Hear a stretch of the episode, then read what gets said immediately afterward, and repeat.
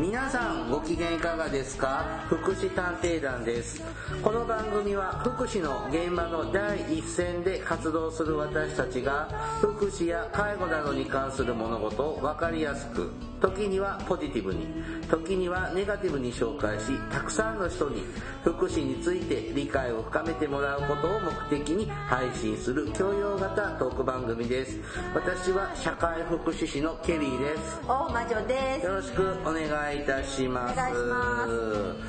まあ桜も満開な感じで、ねうん、今年うちの町桜祭りやったね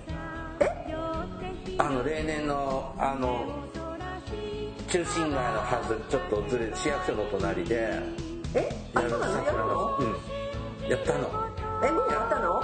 うん4月の最初の週末にあそうなのやりますよ、へえうん、ポスター見てあやるんだ密密まあ屋外だからかいやでも夏のお祭り全部中止ですようちの町コロナの関係でまあまあねまあ予算化もあるまあいろいろあるんでしょうねないと寂しいしやると怖いしでも行きたいしまあ別に祭りじゃなくても桜は咲くけどね花より団子ですよあそう花よりビールですよあだからさそうあの私なんか最近ねこうと、とまあ都会の人ってかわいそうだなって思うのは、やっぱりさなんか人口密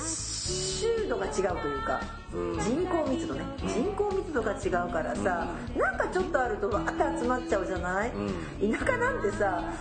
なんかうイベントやってたってさ全然密になるガランガランあれはもうほらなんだっけ聖火リレーもやるんでしょ、んでオリンピックも一応やる方向だけど海外からのボランティアとかお客さんはもう受け入れないだからあのあれじゃない国民体育大会の前哨戦プレ大会じゃ ん違うかなんかねどどのくらいの国が参加してくるかでしょうね選手大丈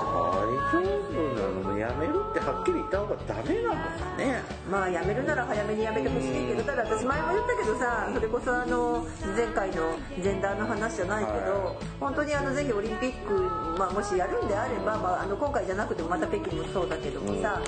えっと女性がどれだけその役員とか審判やってるかっていうのを見てほしいなと思ったりして、やるかどうかもわからないから、まあ、だから別にまたこの先やるでしょ2年先とかまたパリとかねあーそうですねそういう先々ねオリンピックってほら平和の祭典だしそういうこうなんかジェンダーとかもねあれの問題もあるから、えー、とぜひそういうのも見てほしいからいや本当はねちょっとやってほしいとかあるんだけどまあ今平和和じゃないですからね、そうね平和じゃないまあ日本でもこれぐらいの死者数ですけどアメリカとかはそうそうそう何十万人って死んでてなんでだろうねあれ あれさ体質的なものもあるのかないやあとねやっぱりでもアメリカに関してはやっぱり国民健康保険制度とか何もないしねまあねあとさ、やっぱり日本人ってお手でよく洗うのよもまとだもとなんかみそぎのあれ国もだあるからしねねあの靴は靴脱いで上がるとかねあーあるんであとほらあーハグとかしないししないね身体接触少ない地地うん域じゃない国だもんね国民かなでもってその話今日違いまますたこういうコロナにの話さいや、はいはい今回あのー福岡でね、はい福岡だっけ、福岡ですねあはのー5歳の子供が餓死していはいっていう虐待事件、そうそうあれあれねなんかわけわからないうん意味わからないちょっと今までちょっとバージョンアップじゃなくなるのかわかんないけどパターン新しいパターンのそうそうそう事件でちそうょなっのと印象的だったんですでうんわかるあの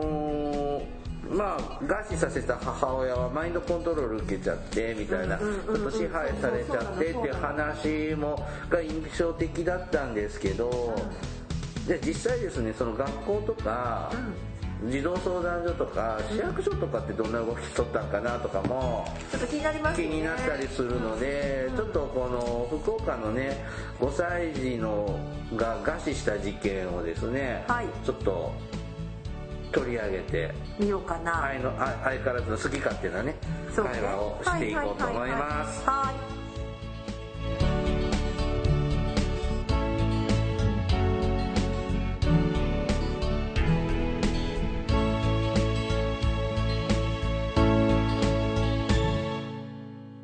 福祉探偵団福祉探偵団第243回、はい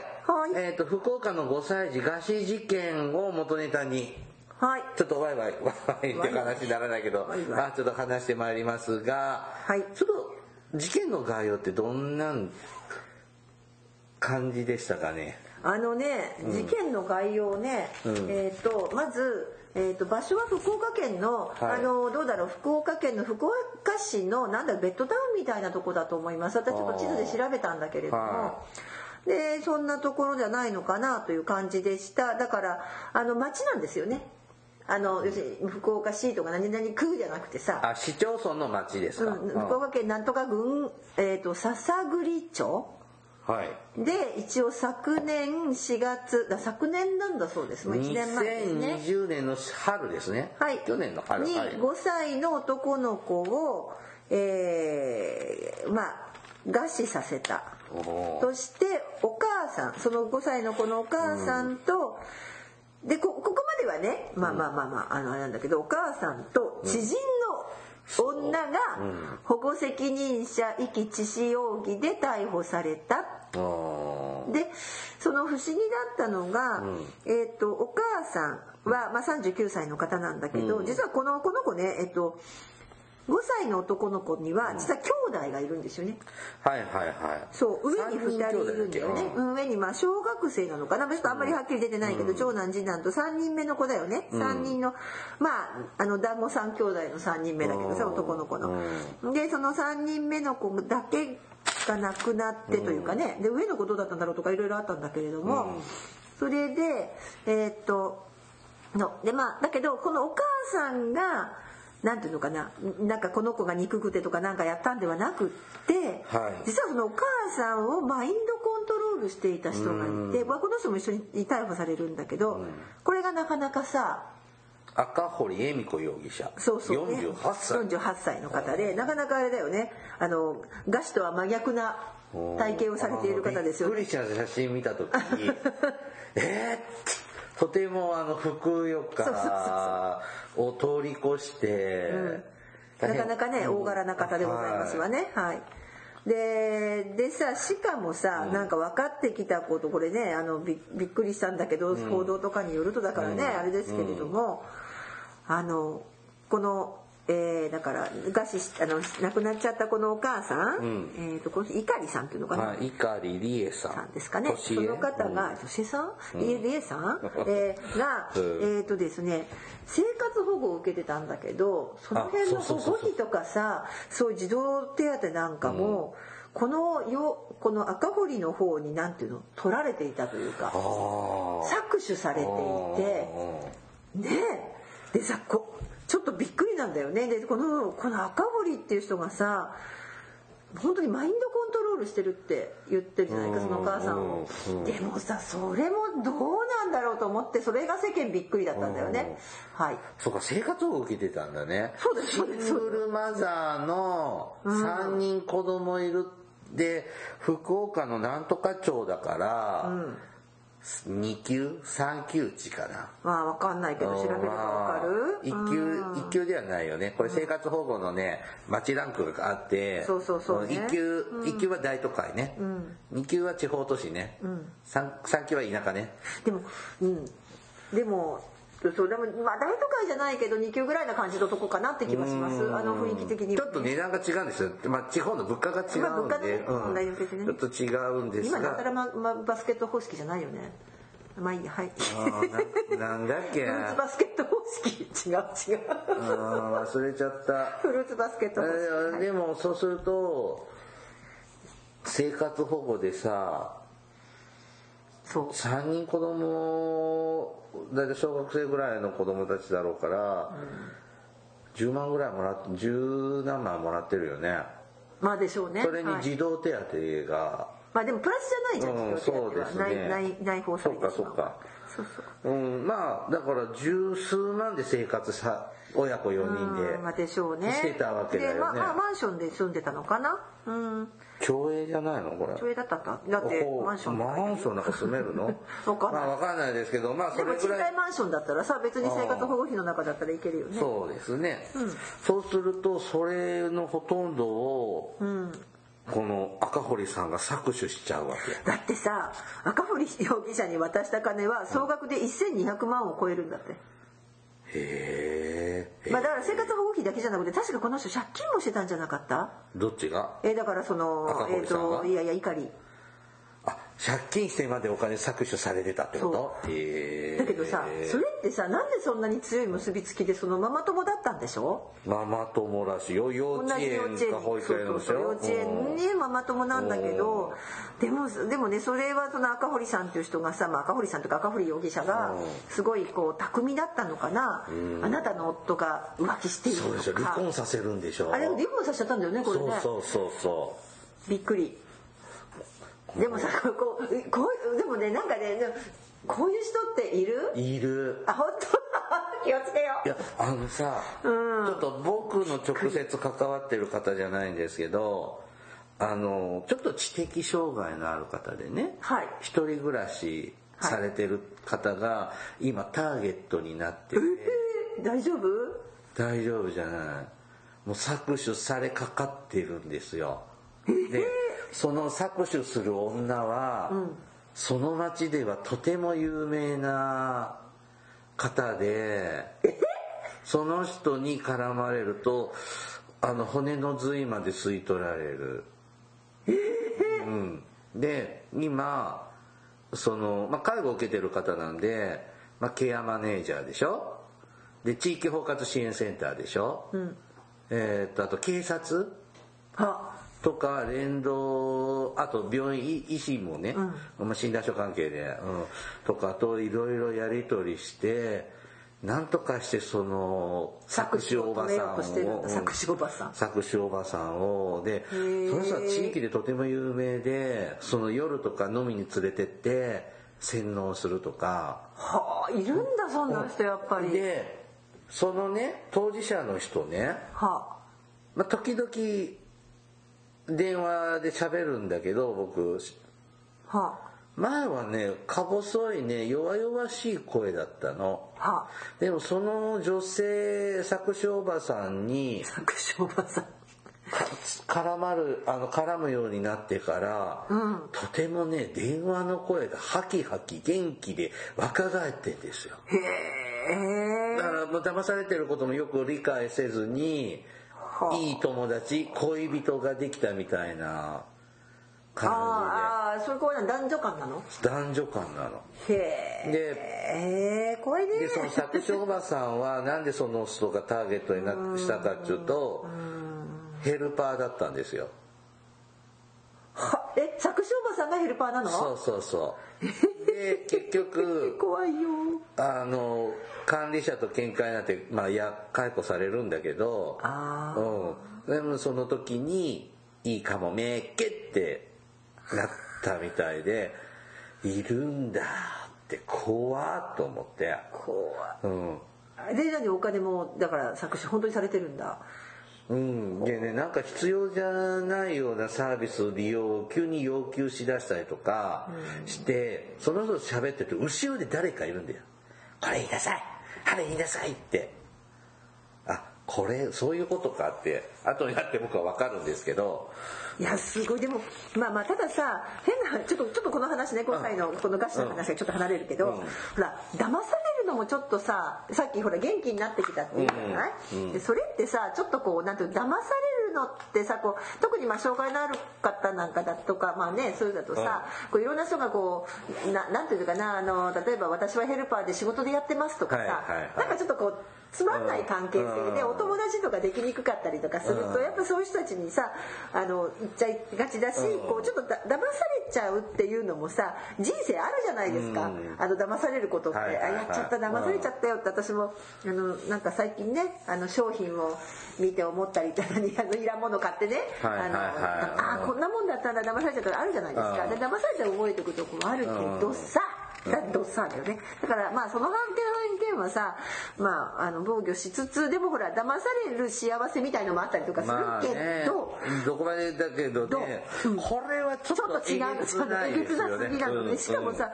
ねこのお母ちゃんが騙されてってさ取られるぐらいはいいけどそうしたら生活が本当にいかないしそうしかもさなんでなんだろうと思ったのはでもねこれねまず一つで生活保護でしょはいってことはさ生活保護のワーカーさんってさはいある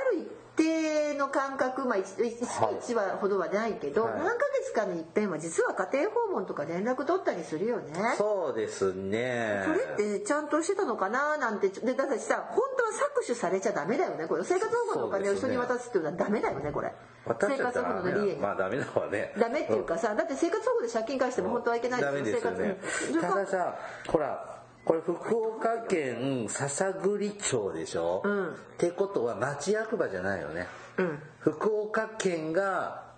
まあ生活保護を出してるから、えーとそうですねあのけうん福祉事務所ってやつですねうん福岡県の福祉事務所が動いてると、どうなんだろうねほら大体そういうのって県庁舎みたいなのがあるじゃん、と自分たちが住んでる町にないのに、とかさなんかどこまでうしっかり把握してたのかなってちょっと疑問ですそうねそれからさ今日ほらちょっとこ,、まあ、このこともそうだけどあのさっき関係機関がどう動いたのかっていう話ではたまたまちょっと新聞に載ってたんだけどもはいもともと,、えー、と19年あ2019年のはい9月にその亡くなった子どもさんが通う幼稚園とか、んまあ、長男次男が通う小学校から、夏休み明けに体重が減ってる。うんっていう相談があったというか連絡がある、まあ通告ですねこれねどこになのえー、と町とあの福岡児童相談所はいに、まあ、連絡っていうかうねん相談があったのでなので児童相談所からは、えーっとこれは要保護児童対策地域協議会って言って、えーまあ、ちょ通っと称心これ配なお子さそんうでですすねねあのの家庭ですねうん家庭なんかを見守る仕組みの、まあ、協議会というか、まあ、そういうこう、まあ、テーブルといいますか、いありますけど組織が、まあ、そこが一家を見守り対象に指定しましたと、うんでまあこれ通称要対協と言いますけどね要対教要対協要対協って言いますが、まあ、ここが見守りに指定して、で19年の9月から20年の4月約半年間ですねうんに各機関が分担して家庭訪問を計19回実施したんだって半年で19回かなり多いよこれ、多いよね、うん、だって半年で10日に1 19回ぐらい誰か来てるってことだよ回そうよねだからなんでこれ分かんなかったのかうなんうんでもね留守だったりうん、ただとかねそれから一方でこの亡くなった子どもさんが亡くなる直前の20年の3月12日まあ本当にから4月ですねまあちょうど本当に1年ぐらい前ですけど、その、えーと碇容疑者さんってお母さんね、お母ちゃんねお母さんの親戚が、うんこの3人が大丈夫かなっていう心、ね、親戚の人がね子供の安否を心配する相談を実は児童相談所にしてるんだよねここ。あそうそうでもあらなんだったら引き取るって言ってるんで確かこれあそで引き取るとか言ったんだけれどう、うんもなかなか確かねただねこの時期って多分コロナだったから家庭訪問しても断ってる家庭多いんですよねそうだだからね入りにくい時期でこの時期あそれもあったかもであと児童相談所はあとでえーっと能登を3月11日に家庭訪問した時に、まあ、この亡くなった子供を含む3人にあざなどの外傷が確認できなかったので、緊急性はなくってで、えーっと判断して新たな家庭訪問はせず、えーまたその。なんていうのかな、えー親戚からの相談、聞き取ろうかなっていう相談も、あんまり関係機関と連携取ってなかったんだってで多分ねこれ年度末っていう事情もあるだろうね、あーバタまバタさにそう3月の末だからまあいいかっていう感じであったんじゃないかなっていう感じはします。うんだから今これあの適切化だったかどうかっていうのは第三者機関が検証に入るのでまた出てくるけれどもだから。ね、でしかも生活保護が入っているでさっきも言ったけど生活保護のいやだから1200万のうちのどれかは税金だってことでしょそうよねだダメだよねほん で赤堀さんのあそ血となり肉と肉となり脂身となりみたいな感じの人じゃないだからすごいこの人合流してたんでしょオリンピック出たらいいんだよオリンピック そうね本当にねうん本当にでもでもさこのなんだろうでもマインドコントロールってやっぱそんなにすごいっていうかうんでさどっかで救い出でね福岡って多分スクールソーシャルワーカーとかも結構活動してる地域なんですよあそうです福か岡県ってそうなんですでそういうのも考えるとさもっと学校とかでもねねあそうそうそうだって長男と次男は学校給食でなんとか栄養確保できてたんだってうんそうか5歳児は幼稚園にそうなのでしかも行幼って稚園な行かなくなっちゃったみたいなねあー衰弱してだからさなんかもっと早く救えなかったの梨のかつぶてですね、幼稚園行かないと幼稚園の先生も様子把握しづらくなるものね、そうそう家庭そ訪うな問んだですけよになっちゃうよねそうねだけどさなんでなんかすごいよねこのなんだろうこのマインドコントロールなんでこの人マインドコントロールしなきゃいけなかったんだろうねねえ、でしかもお金をこんなに取ってさ、でなんかこうこういう人ってさやっぱりあれかなあのこの。まあ、刑にね処せられるんだけどさ、こうなんかごめんなさい地獄で閻魔様がカチカチやってそうな気がするあのしゃべらの,、あの機会を なんかでも本当にうんなんかすごいひどい人っているんだけどそういう人いる僕ねちょっと思ったのはこの、マインドコントロールした赤堀容疑者の年齢ね、48歳なんですよね、はいはいで幼稚園のママ友でしょ、んなかなかご高齢出産だったのかしらされたのねって思ってあなるほどねそれもそうだねうんまあまあギリギリぐらいかねまあわかんないけどね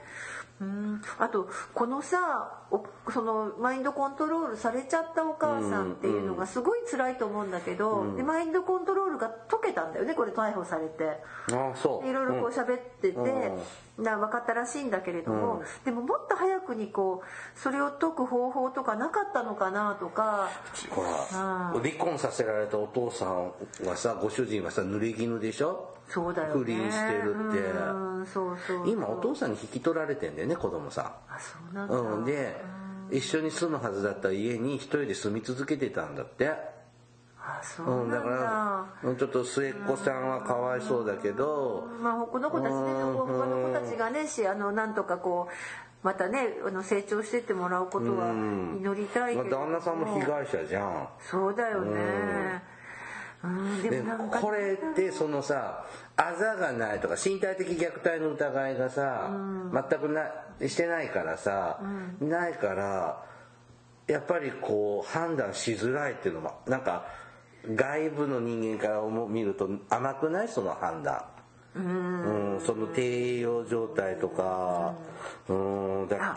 そうそうそうそうもちろんあの甘いのと、それからそうかそうですねあのやっぱりさこうネグレクトってすごくやっぱそうなんですよあのやっぱりあざがあるとか、殴られて顔が腫れてるとか、そういうのは割と分かりやすいけうんそうですねので,、うんでだし証拠も残しやすいので、割とねすぐにあのこう児童相談所っていうのは保護とかに動いてくれるんだけど、ネグレクトとかねあとあとゴミ 屋敷。あのはいご難しくってね程度が、レベルが、うん、でなんか私聞いた昔ちょっとこう相談した時にはとりあえず布団引いて寝れてら寝れてれば周りがゴミでもあのレグレクトまでじゃないとかねわかりますあそうです かあー えそれうちの言葉じゃないけど、あの布団がねちゃんと引けて、で布団が敷けてなくて膝が曲げてこう縮こまってるような状態だったりとか、もう布団敷くとこもなかったら、それはやっぱりネグレクトだとかえそこが基準なのみたいな思ったこともあるしなかなかねこうかいなんだろうなうんうんという思い出した去年でしょこれあの亡くなったの去年でしょ1年前ですねでさ、はい、休校期間だったんだああそうかそうだはいはい、亡はいくなったのは本当に多分これ休校のせいもあるんだろうねああだから余計かそうあー幼稚園に行かなくなるでしょそれから小学生も家に引きこもるでしょうんでじゃあ食べ物でだから20年4月に2020年4月にはその、えーこの赤堀容疑者から食べ物が届かそうそう食べ物なんかこの人が食べ物コントロールしたんだよね自分をしろよって言ったくないあの本当見た目だけでちょっと言っ申しちゃっ訳ないけてどますけど、はいいやいやいやいや、はい、で、えっと、食べ物が届かなくなってでこのお母さんの方ですよね友人から食べ物を譲ってもらっていたが家族全員が何も食べられない日もあったでもね、まあ、私たち例えばもし友人の立場でさそうやって言われたら「ちょっと待ってあなた、まあ、まあ生活保護かどうかわからないかもしれないけどもし知ってたらいやそれおかしいよね」って、 まあ、福祉専門職だったらねその事実知ってたらわかるけ保ど護課とかに通報しそうだけどな私だったらもう絶対近所だから行っちゃいそうだけど。ねえだけど本当にそれでねあの10日前には10日間ぐらい水だけで過ごしたことがあったんでいやそれこのこの赤堀容疑者の方がやったらもうちょっとねダイエットできるのにね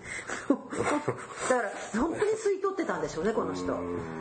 でもこんな悪いことを考える人ってやっぱいるんだねいるよあのさやっぱ平気でさ、嘘つく人っているよね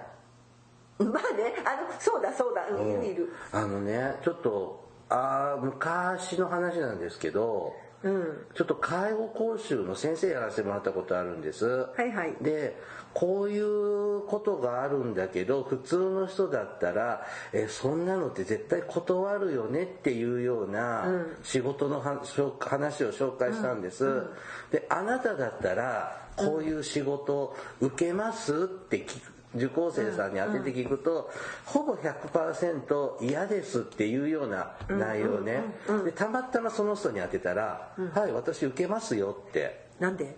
わかんないあ全然平気ですとかって言ったその表情が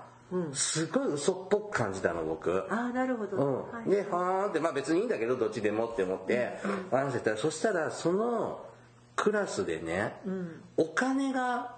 盗まれる事件が多発したんです ねはいでその学校のジムからちょっと聞いて僕もしかしてあの人じゃないですかってあー直感で感じてのねそしたらやっぱそうだったみたい であのその後退学されたんだけどうんだからあなんか平気でこうねあの悪気があってか悪意か分かんないけどさなんかできちゃう人ってまあ確かに、いるんだと思った、うん確かに、あのなんか本当に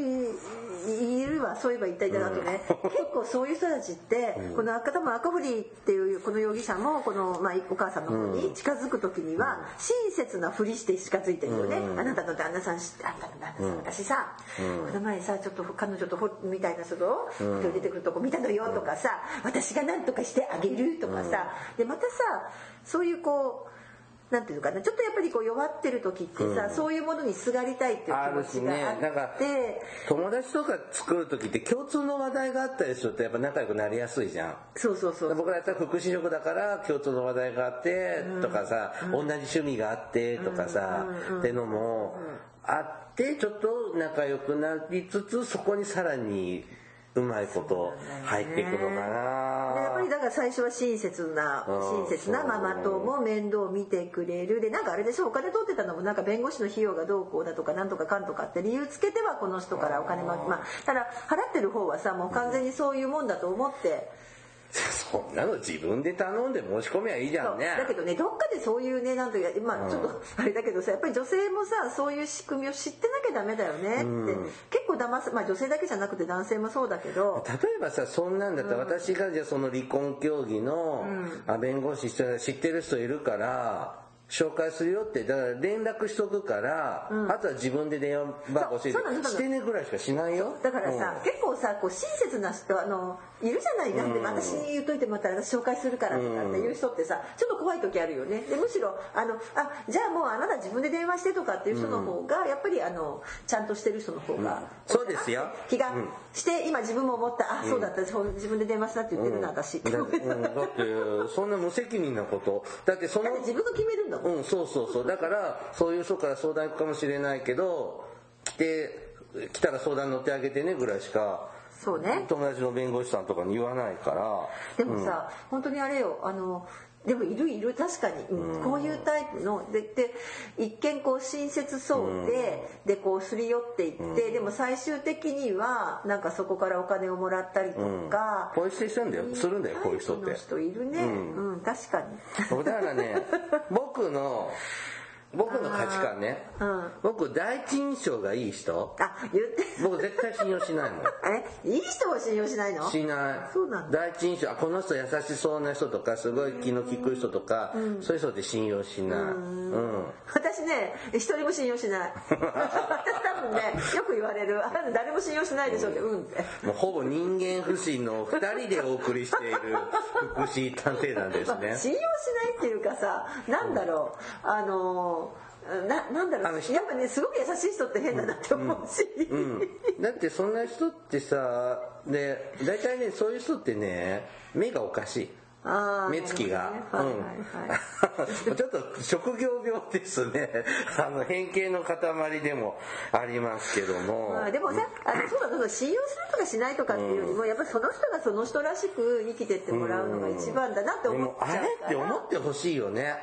だからさこれあれって思うような機会がなかったのかとか、例えばねあの本当福岡県でスクールソーシャルワーカーとか福岡市かな、すごくこう活動がさ活発でもうすごい早い時期に本とか出してるようなね、素晴らしい人たちがいるイメージがあるんだけど、なんかこうでも絶対幼体教とかに入ってるので、じゃあお母さんと面談した時にこのねなんかこうピンときたとこがないかとかさ、なんか救えなかったのかなこれ上のお兄ちゃんお姉ちゃんか知らないけどさ、このこの亡くなったこの兄弟とかはさ、逃げられなかったのかな、ねえ本当にうんで SOS 出せなかったのかななんかそこからなんか助けたってとかって言えるチャンスなかったのかなとかね、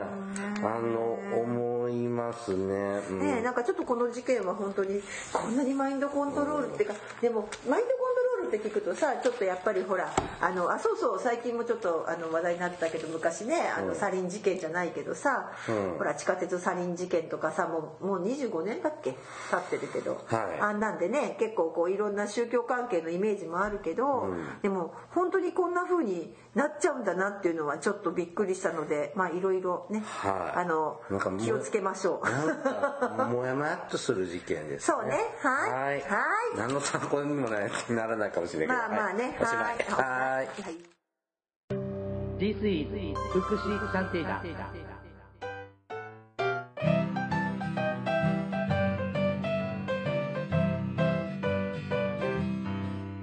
お便りが届いております。あら嬉しいまたお便りですよ。はい。えっ、と、白俺さんからいただきました。ケリーさん、大魔女さん、はじめまして。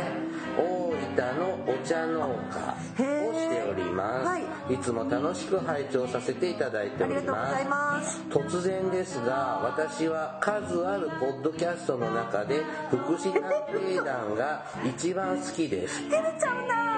マインドコントロール受けてるんですよあ、ねそうか、はいそういうことか。気をつけよはい、ジャパンポッドキャストアワードの推薦にも勝手ながら1票入れさせていただき う。あまりがしとうございます。そたれ何？ ままちょっと一通り読むね、はいというのもこの番組を聞くまで必ずあ恥ずかしながら社会福祉士という資格を全く知りませんでしたはい。ケリーさん大魔女さんの現場のお話を聞いて単純に介護や介助することだけではなく福祉を必要とする方を行政や施設とつなげたり手続きを補佐したりいろんな支援の形があるんだなそのために相手の立場に立っていろんな配慮をしてとにかく素晴晴らしい尊いお仕事だなぁとつくづく思いましたテレ テレ特に好きな回はバイスティックの7原則ですありがとうございますあの7原則は普段の人間関係においても役に立つし対人関係で悩む時はこれを軸にどう対応した方が良いか考えるようになりました私はさつまいもも作っているのでそうなんすですねはがいえー職場近くに精神障害者施設があり入所者入所者の方々が農協のさつまいものつる切りなどをはいはい請け負ったりして私自身も間接的に助けられています、はい入所者の方々にいつもありがたいなと感謝するようになりましたこういう考えや気持ちになれたのもこの番組のおかげだと思っています2人には、えー深く感謝しておりますありがとうございます私には小学生の娘が2人いて上の子がテレビでフードバンクのえードキュメンタリー番組を見ているとこういう困っている人を助ける仕事がしたいというので社会福祉士という資格があって困っている人を助ける職業があるんだよと勧めました娘には高校生までにやりたいことがないなら看護師か教員か農業普及員かはい最終的にどれかを選びなさいと言ってきたのですがそこに社会福祉士も入れることにしましたそこでお二人に質問ですお二人はどうやって社会福祉士という資格と仕事を知りどんなきっかけで志すようになったのか教えていただきたいと思いますはいあと追伸ですが私も仕事でポッドキャストを始めることとなり、はいえーこの番組の冒頭に皆さんご機嫌いかがですかから、えー、と教養型トーク番組ですと言ってますがここまでを勝手ながらほぼ丸パク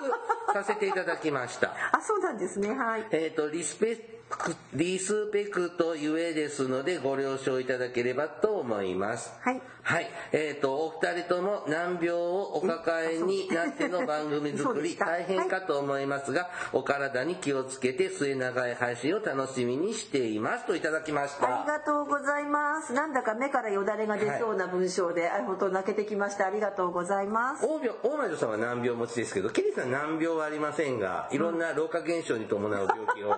患っております。はい。ありがとうございます。さあ、えっと、まずね、えっと、ポッドキャストアワードというのがあ出てますがこれね、あの、日本放送さん。はいはいはいはいはいが主催で、うんあのいろんなポッドキャストから、うんあのー素晴らしいポッドキャストを選びましょうっていう、はいイベントをやってたんですやってたはいであのその参加する人おすすめを1票入れてくださいっていうあのーなるほど審ね査員の判断抜きのあはいはいはいはあいの投票で選ばれる部門がありまして、はいそこに一票入ったってことかはいありがとうございます、はい。まあ、なんていうんですか、最近こうラジオっていうのは、あの、プロがし進出してきてることが多いので、あの、私たちみたいなあの、ラジオごっこ遊びは、ダメですねあんまりですね。はい。ありがとうございますはでも、一票入れていただいてありがとうございま。嬉しいですすはいもう、諦めているので、最初から ね。えー今までやってんのえもう終わってますよなん、だうはいん、で発表して全然違うね、はいあの TBS 系の番組がそんなのさあや違うれわないのにねあそんなさ最初はうんプロはさ、まあ、外せばいいのにまあと思いますね。はい。で、えっ、と、バイスティックのね、 7原則、七原則はいこうでもすいませんあのお茶農家の方にバイスティックの7原則を知っていただいたっていうのがなんかすごいでも素敵だなって思ってますお茶欲しいね。あそう、うん、さつまいもも欲しいけど。あのねさつ まいもで、あのーまあ、さつまいもも栽培されてるようで、あのー精神障害者施設にね、ねそうのですね方々が来ていただいてるって、いおっしゃって、こう、お便り書いてあるんで、ぜひですね、ちょっとコロナの間難しいですけど、はいなんか収穫祭とかやるときは、この、障害者施設の方も そうね、声掛けしてほしいの、招待してあーはいはいはい交流する機会って、あなるほどね作ってほしいですね,、はいはいはいそうですねいつもお世話になってますって言って一緒にはいなんかさつまいも食べましょうとかさ、さつまいも多分さ、あのガーってこう収穫機会がなんかあでもどっちだろうな、つる切りだからひょっとしたりしたあそうか、つるだけひつるだけ先にガーッと切っちゃってからそれからあれじゃないかな芋取る機んだ械で芋取っていくのかうんな、だすけいどません共同共共同作業でし ょ要はまあねそうですね、うんまあまあ収だから穫祭というか何かね、あれば地域のイベントにもねそう参加してもらうといいで呼すんでもよらねって、うん交流をする機会増やしてほしいなとはい思います、こういうのがはい福祉ですよね、そうですねん地域福祉って言いますねはいぜひお子さんにもですね社会福祉士目指してそうですねほしいですね、別にあのね社会福祉士と農業はじ両立できますのでえ、うん、いや えありますよ、のうんあの両立できるし、あのやっぱちょっとの農業ってあのどうしてもこうちょっとなんとかなあのなね土地絡みもいろいろあったりとかこうちょっと古い部分もあるのかもしれませんけど、そういう中でね社会福祉を学ぶことで、まあ、そういろんなあそうそうそうだってね農福連携っていう言葉があるぐらいですからねありますねだからだからぜひこあのう勉強両方とも活かせるんじゃないかなと思います。障害者のね職業訓練としてとかあの働く場としてね、はい雇用するのをするのにちょっと社会福祉士の知識と技術持っているとそうですね。有で効、障害者雇用とかもね、うんしてそうそうそうそうて、農業法人化した時にうねん、それで障害者雇用で、うんあのね、雇っていただけるととても嬉しいです。勝手に話ふく膨らましまくってますけどあそうはいはいでえっ、とお二人に質問ですってはい。二人はどうやって社会福祉士の資格と仕事を知り、えー、とどんなきっかけで志すようになったのですかということですねはいはい大前戸さんはい。えー私は、えー社会福祉士という資格というよりもさ、うん私先に仕事してたもん。ああ私の場合はそもそもそういうまああの元々はねあの障害者施設の職員をまだ資格がなかった時代ですねそうです、まああ、のそれこそほ古い話ぼさんしと女房さんしかいなかった時代ですから、はいはいはいでその時に新しい資格ができたよ、んで私は、えー、と介護福祉士と社会福祉士同時にできたけど、うん介護福祉士は取れる資格取れる施設にし職場じゃなかったので私は何でもう一つはね中村雄一先生でございます中村雄一先生、はい、あの社会福祉私社会福祉主人の資格を、まあ、研修会で取りに行くんですけ社ど会福祉主事って資格があるのね今でもありますね、うんはい、でその資格を取りに行った時に中村雄一先生の講義を伺い、んね、新しく介護福祉士社会福祉士法ができました、うん皆さんはぜひ社会福祉士を取ってくださいって言われたので取りました、 おー結構大前戸さん古株の社会福祉士なんですよね私もうねキャリア的に化石と言われてますね200年もあーだからもうまだ社会福祉士資格がなかった時で働き出して資格ができたからまあそうねで取ってこうっていう感じあですそうそうかそうね取ってこううん国家資格取れあるし取ろうかなって言って、えー、と取ったけど当時その施設のその、まあ、施設長には「いや社会福祉士さんってうちの施設関係ないから」って言われましたうんっていう話は何回かしてますね。そうはいですね、ね、なのでまあなんかねソーシャルワーカーになりたいなって思って、今でもなりたいなって思ってます。うん、まだまだ道半ばなんですそうねね はいはい、えじゃあケリーさんはケリーさんはね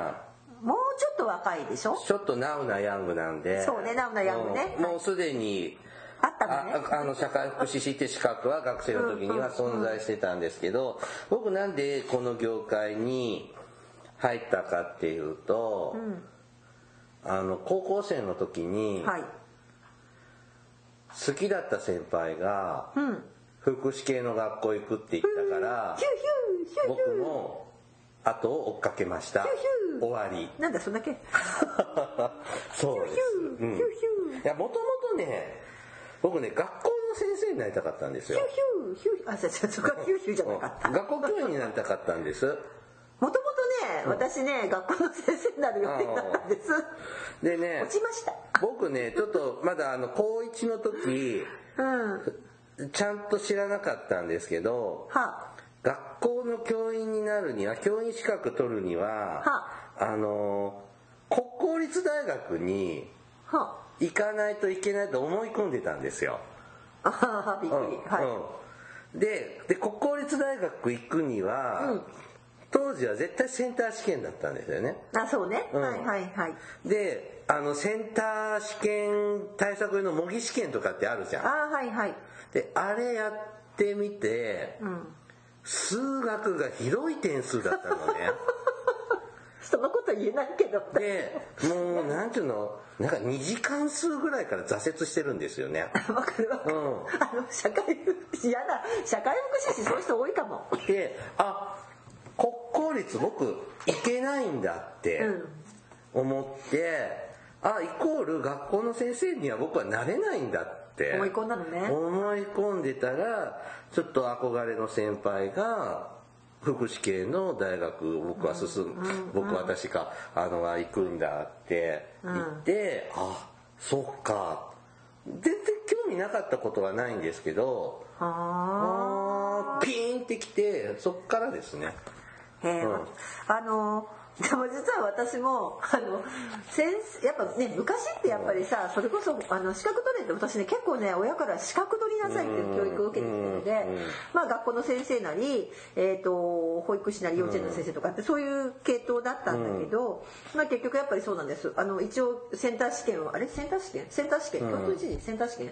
共共通一次共通一時ですね 共通一次ですね、うん共通一次試験を受け大した点数は取れず、うんえー落ちでその後、えー行ったところが保育士当時ほぼちゃんですねほぼさんの、えー養成校に行きでそのまま福祉の世界に入った、うんであのなぜなぜ私は保育園に行かなかったか単純ですね、うんえー性格が悪かったからあー違うか虐待しちゃうんですね そうそう違ううん子供食べちゃうから違う違う違ううんあのあれですね、えー、と体が比較的大きいというかこう、うんまあ、背もと当時だと背が高い方なので、あの実はね腰痛になりそうだったんですよみんなちっちゃいじゃない水道とはいはいはいはかい腰かがめるのがすごい辛くってあとねやっぱね女性のね職場だったのであちょっと死んだそうと思ってであのでそれともう一つはやっぱ知的障害の人たちの、まあ、施設に行くんだけど、すっごい楽しかったんですああそうね楽しいよね楽しいんです楽しくってであここで私たちはこの人たちの人生あ私たち私はこの人たちの人生に深く関わる仕事をしたいと思って選んででその後社会福祉士という国家資格ができました ということですはい、ね、あのケイさん意外と動機が不純なんであそう私はだから本当にあのなんだろうなでもねうんすごくねあのいい仕事だし、ぜひねあの、まあ、介護福祉士もいいんですけども、皆さんなんかね介護福祉士の方がこうメインだけどなんとかねなんか出てきちゃうんだけどあのいろいろ進路選択の時に、ぜひ社会福祉士をおすすめします。はい、幅広いですねそうこですねれも何回もこの番組でもだからね私たちのこの,、やってまあの番組のさやってる内容がさ、幅広すぎちゃって何やってんだか分かんなくていつもどちらかって終わるっていう、うんでもそんだけ関心が持てる職業なんですよね社会福祉士ってね,、まあそうですねでまあで幅が広いからやっぱりいろんな社会の動きだとかにも興味関心湧くし私ねあの実は社会学がすごく好きだったんですよ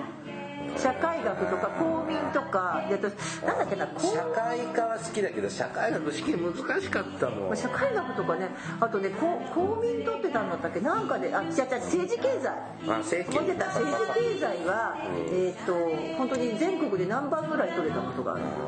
ごめんなさい僕も社会科の受験の選択整形だやっったぱんでりすだか がらそっち系だよね政治経済とかね社会学とか好きな人は特にいやあのたまたまかと思いますね。はいあのね、であとな何今日おお芋も作ってるそうでね。ねなんだろうこれどんなお芋焼酎になるのかななおあ違うかあお酒だ芋焼酎用の焼酎？あ違うかやお焼き芋のお芋じゃないの？焼き物にもなうるのんはい。あのね今ですね小林さんポッドキャスト業界はですねあ農業系ポッドキャストっていうのがやっぱ多いのブームなんです。で農業されてる方って。ずっとねラジオう聞んいてるそうのなんですでポッドキャスト、いえーっともうたくさん今リスナーさんあじゃがあちょっと探してみようかなお多いんです、はい実はね私たちの町でも、農業系のポッドキャストやってる方いらっしゃるそうなんですよあそうなんですかうん、はいお会いしたことも挨拶したこともないですけど、いでし白れ白折さんもなんか番組始めていくんですね、うん、だからねなんかここ数年で農業系ポッドキャストって1ジャンルが確立されたんですよへそれえぐらい勢いが今へえあるんです、うん、 うんそうないんだ、じゃあちょっとまたねあの白折さんの番組のね、お教え願えたらあの番組で、はい、紹介させていた紹だ介きまさすせていただきますのでね、はいぜひぜひ頑張ってくださいあの私たちの番組もね大魔女さんも一番最初に出た時はすごい緊張されてカチコチであそうでしたはいもう少し緊張した方がいいかな今からあのだから僕もさあの一回目一人でやってた一人でやった時カチッカチでやっておりましたが今なんかベラベラベラベラベラベラベラベラ関係ない話はいあの脱線しまくりですのでねでもねあの結構やっぱこうやって喋ってると頭も使うしそれからあのやっぱり一応ねあの社会福祉士ですので、えーそういったこうあまりにこう人をね、あの糾弾するというかねそういったこともしあのなるべくこう言葉にも配慮しながらなんてやってると結構頭使いますようね、んまあ調べたりするのもちょっと勉強するしねそうですね、はいあのそう思いますはい、まあ無理のない程度にね楽しみながら配信していただけたらと思いまはい、すまた白折さんの,、あの番組向け聞かせてくださいはいお便りありがとうございまありがとうしございました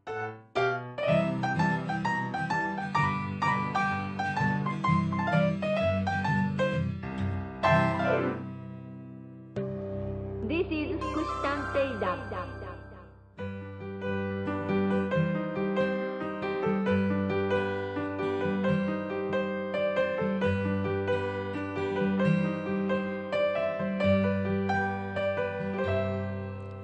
エンディングですはいはい。で結局あのすいませんはい5歳児餓死事件はさうん結局何だった よくわからないけてかど本当によくわごかめんんないなさいねこの事件本当のこと言うと胸くそ悪いんですこの事件あ本当にねなんかねほね他にもいっぱいなんか悲しいあの虐待事件ってあるんだけどなんかこれね胸くそ悪く ってイラってしたんですよあそうなんだこの大人たちという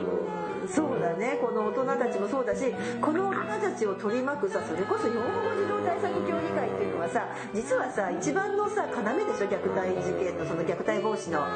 そこが何の機能機能もできてなかったっていうところはさやっぱりそうねある種のこうもうそれも含めて胸くそ悪いよねっていううん見つけにくい虐待を見つける努力が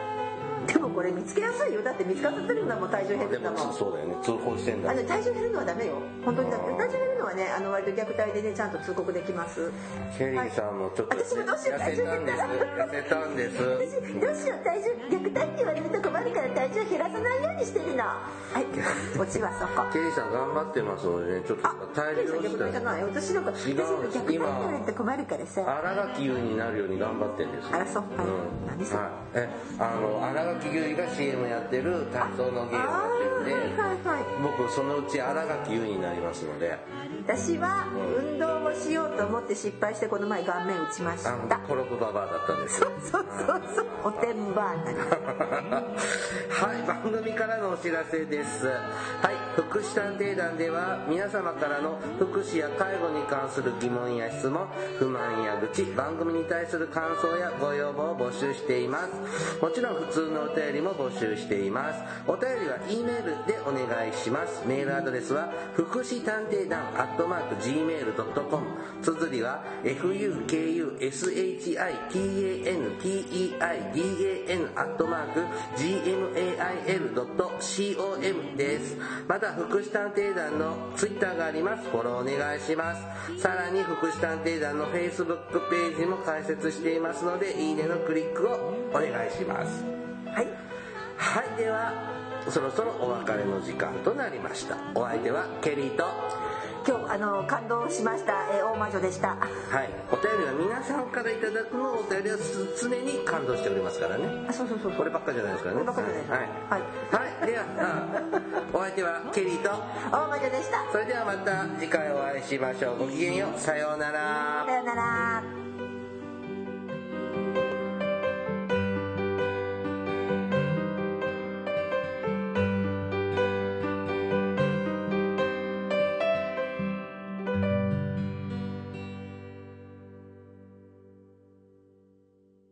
福祉探偵団